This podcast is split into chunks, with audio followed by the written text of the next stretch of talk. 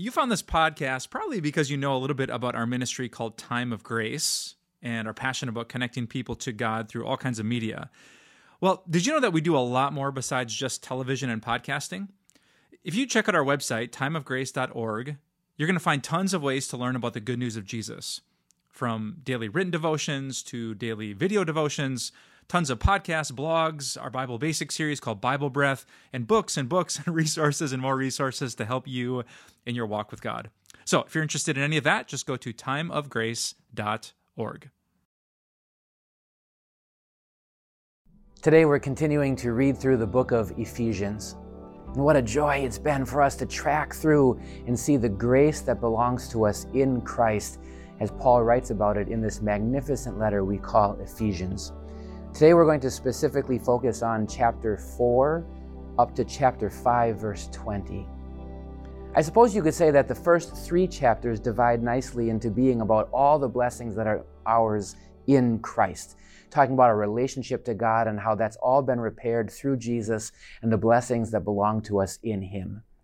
Then the next three chapters, they divide nicely into being about our relationship with other people. So the focus, the emphasis on these last three chapters will be about all the things that we have in our Christian living together as God's people.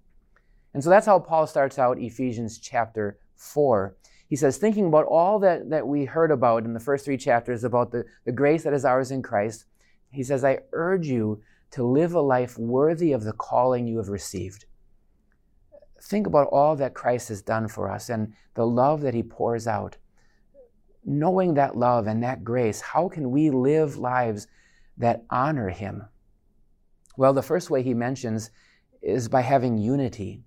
There is nothing more that, that would dishonor God, who repaired our relationship with Him, uh, than by fracturing our relationship with other people because of our sins, our, our hatred, our jealousy, our envy. And so, another verse that starts out this chapter is Paul saying, Make every effort to keep the unity of the Spirit through the bond of peace. How can you look for ways to make connections with people, to tear down walls by God's grace and love, and, and to build up relationships because we are united by faith in Jesus Christ. Now, one way that we can look to do that kind of a thing is by growing in our faith. And so, another emphasis we're going to see in these chapters is spiritual maturity.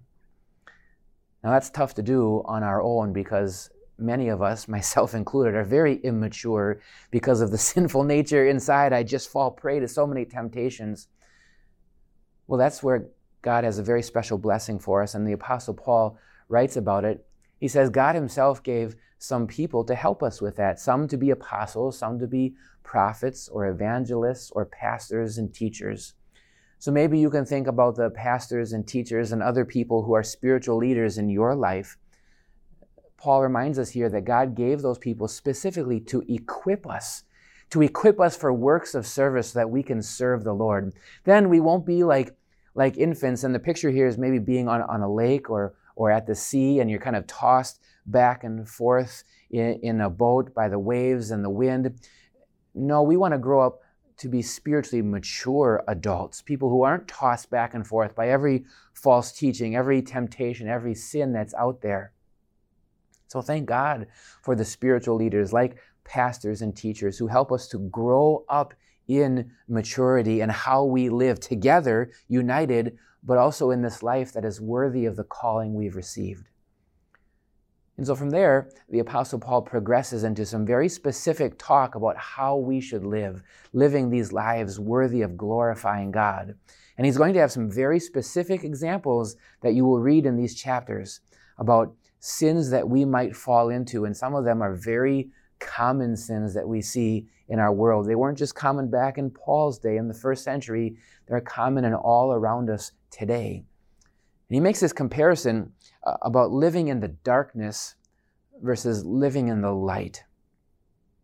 When we were apart from Christ, we were in the dark, living like many people in this world, wicked lives, and they just don't care. They're, they're totally lost but that's not you. That's not me. We, we're in the light now, the light of Jesus' love and forgiveness. And so part of being spiritually mature and living this life worthy of the calling we've received is to let that light of Jesus shine through us.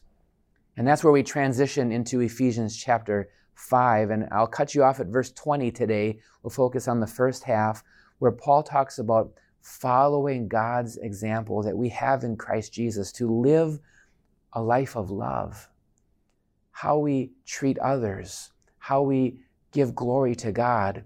Maybe it makes us think about the very famous Bible verse. Jesus tells us all of God's commands are, are summed up in this love the Lord your God with all your heart, soul, strength, and mind, and, and love your neighbor as yourself. And maybe the second half of that, even more so, is now the emphasis of chapter 5. Don't get caught up in the sins of this world. Don't get caught up in the things that fracture relationships, the brokenness and hurt of temptation and sin. It just ruins relationships with God and with other people. And so live in the light. Live in the light of Jesus Christ. Bask in the glory of His love and then show that light, reflect that light, show that love to others in how you live. As you read through Ephesians chapter 4, verse 1 to chapter 5, verse 20 today, take some time to think about that. How can you avoid the darkness of this world? How can you soak in the light of Jesus' love? And, and how can you then show that love to other people in how you live? And as you think about that, meditate on that, and pray on that today, come back one more time as tomorrow we look at the closing of this beautiful letter of Ephesians and we see just a few more blessings that belong to us in Christ Jesus.